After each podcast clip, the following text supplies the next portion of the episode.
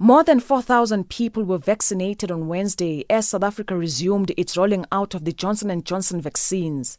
Health Minister Dr. Zweli Mkhize says phase 1 of the vaccination is due to end on May 16, with the department committed to vaccinating as many of the 1.2 million healthcare workers targeted as possible, despite the unforeseen interruption to the vaccination program. Indeed, we do believe we will be able to catch up Firstly, we had uh, our plan that uh, all our health workers will be vaccinated from the 17th of February to the 17th of May. We are still within that time frame. We will be receiving the vaccine, so we'll be able to catch up with the remainder of the health workers. We will start on time on the phase two, which is focusing on the vulnerable groups and those who are in the frontline setting which starts on the 17th of uh, May, going up to 17th of October. So we will be able to catch up with the, uh, with the time, and uh, we will also be receiving uh, most of our vaccines at the beginning of uh, uh, next month. So we have actually a total of that will allow us to, to vaccinate more than 60% or 67% of the population already on order. South Africa paused its vaccination drive to allow scientists to guide health authorities on the potential relationship between the Johnson & Johnson drug and blood clots. It has since been established that there is a 1 in a million chance of getting the clot after being vaccinated and that it appears women between the ages of 18 and 48 years old are particularly at risk. With such low probability of developing a clot, regulators have recommended the use of the Johnson & Johnson vaccine to continue.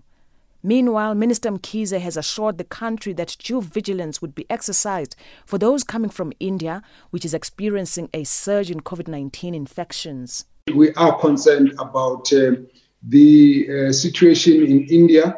Uh, you will also realize that South Africa and India have got very close historical and economic links, cultural links, and therefore our people tend to be moving between these countries. Therefore, the risk of uh, you know the spread of the variant is a reality that is being discussed by the public in South Africa. While there are hopes of the coronavirus dying out through a combination of vaccinations and herd immunity, getting people to be vaccinated as quick as possible is proving to be challenging.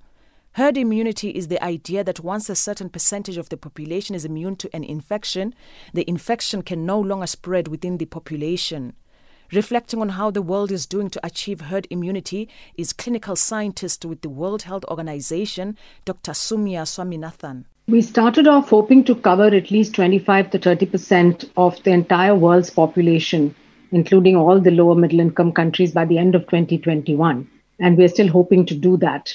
Uh, if we get about 2 billion doses of vaccine into COVAX, we should be able to do that, though we have to keep in mind the capacity of countries to also scale up these large adult immunization programs, which many countries are not used to doing at all. A lot depends again on the supply chain and how we're able to solve the issues, how many vaccines that are under development actually pass, you know, the benchmarks, because the more candidates we have, the better. And there are some really good ones coming through, like nasal vaccines and oral vaccines, which will make it so much easier for the deployment and delivery in countries. So if that happens, then there are also more affordable vaccines, vaccines at $1 a dose that are being developed. So if those come on board, then we can go faster. But right now we're probably looking at, you know, the 2023 sometime to achieve the kind of population level coverages that will provide herd immunity for the world as a whole. That's Dr. Soumya Swaminathan, Chief Scientist at the World Health Organization. Reporting for Channel Africa, I am Jane Rabutata in Johannesburg.